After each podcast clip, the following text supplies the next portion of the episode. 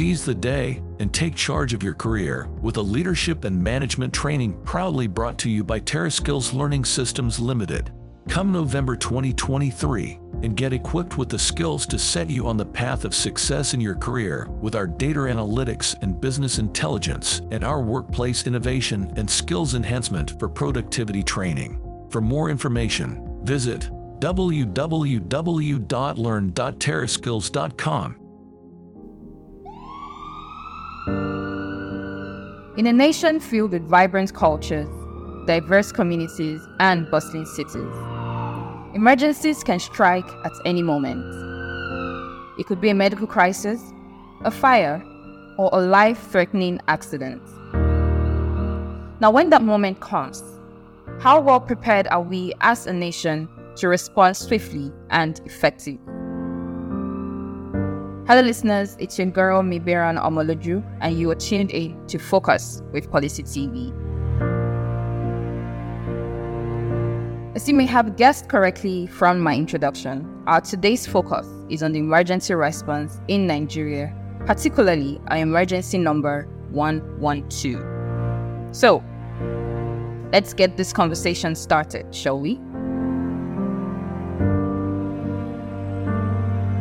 Road accidents, floods, fires, collapsed structures, and health problems are all common occurrences, and emergency response is expected to be rapid and prompt, with competent responders on the scene. Unfortunately, Nigeria's emergency response is severely lacking.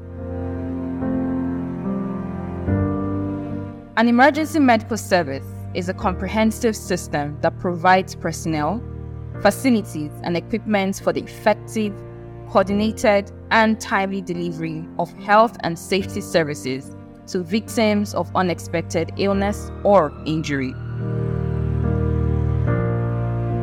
Now, in Nigeria, the most common sign that there is an emergency is a crowd of people gathered somewhere, usually at the scene of an incident, some with hands on top of their heads, and others occasionally exclaiming to express shock or sympathy. But here's what will likely not happen. Nobody will reach for their phones to call 112, which is the Nigeria's emergency number. Why, you may ask? The truth is that not many people are aware of this emergency number, and those that are aware do not trust the system. But can you blame them though? The 112 emergency number has been in existence since 2003, but was available in about five states at the time after the National Assembly passed an act for the use of the three digit numbers as a Nigerian emergency number. Now, in December 2019, the Nigerian Communications Commission launched the 112 emergency number in 24 states of the Federation, including the Federal Capital Territory. Abuja. One of the reasons for the establishment of the number is to provide a one stop shop for receiving distress calls from the public and dispatching same to the appropriate response agencies, who are called first responders, who will then respond to the need of the callers. In essence, the short code 112 is supposed to serve as an umbrella number for all emergencies such as fire outbreaks, floods, and road accidents. So, while some people are completely unaware of the number's existence, some others are aware but do not bother to try because they lack faith in the system. Now, until you have experienced a medical emergency in Nigeria, then you can fully understand the poor state of the emergency medical service. Aside from the gross unavailability of its services, current providers of the service are decentralizing with no central means of communication. They are poorly equipped, the system is not well structured and regulated, and medical emergency awareness is very poor across the country. An ambulance call as easy as 911 will require an average of 5 to 10 persons in the contact list of the average Nigerian to get one ambulance kilometer away. Meanwhile, another might just be one or two blocks from the scene of the emergency. The emergency medical service delivery is one area that requires both innovations and a national intervention from both the public and private sector to create a system that will work. Bosun Tijani, the Minister of Communications, Innovations, and Digital Economy in President Bola Ahmed Tinubu's cabinet, invited people on Twitter to share their experiences dialing 112. I'll just read a few of the responses just so we can have a clearer picture. Now, the first tweet says, I think this is the first time I'm seeing this number. Another says, You call and they give you another number to call.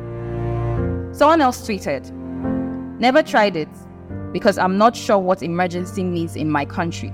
And secondly, not certain if it will work. And one other said, I have used it, but their response was too slow that at the end of the day, the purpose was futile. Let me give you an example. There was an incident that happened in Lagos early this year where there was a collision involving a train and the BRT vehicle. There were a number of casualties due to this accident, and what was painful to see was citizens having to take matters into their own hands to help the accident victims.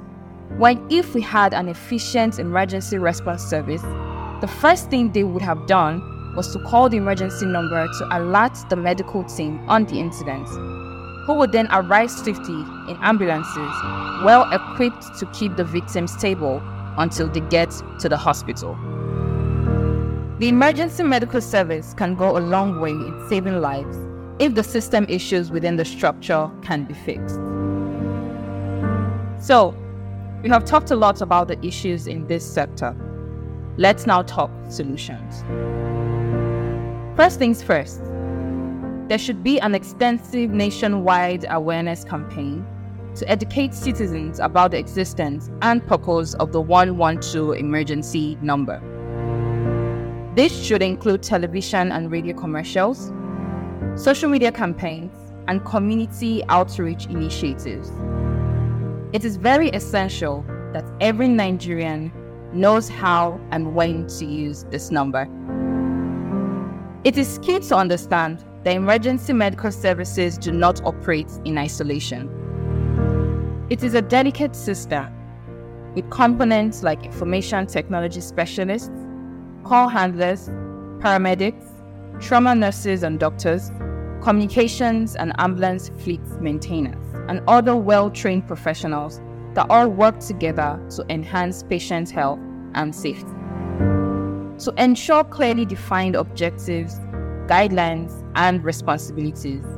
The government should consider reviewing the policy of this sector and also invest in training programs for the medical personnel so that they are adequately prepared to handle diverse emergency situations effectively. The government should also allocate substantial resources to the development of a well equipped and coordinated system. This includes the procurement of modern ambulances, advanced medical equipment, and the establishment of communication centers staffed with skilled call handlers. In Nigeria, the availability of well equipped ambulances is limited, and often, patients have to rely on makeshift vehicles with minimal medical capabilities. By procuring and maintaining a fleet of modern ambulances, the government can ensure that patients receive the highest standard of care from the moment an emergency call is received. What is critical here is not whether the 112 line is activated, but that the government must concurrently activate both the emergency line and also deploy necessary infrastructures in all relevant agencies for a seamless coordination. These investments not only save lives, but also contributes to the overall healthcare infrastructure of the nation by strengthening the entire healthcare ecosystem, ensuring that emergency cases seamlessly transition into hospital care, thereby reducing mortality rates in the country. And that wraps up our discussion for today.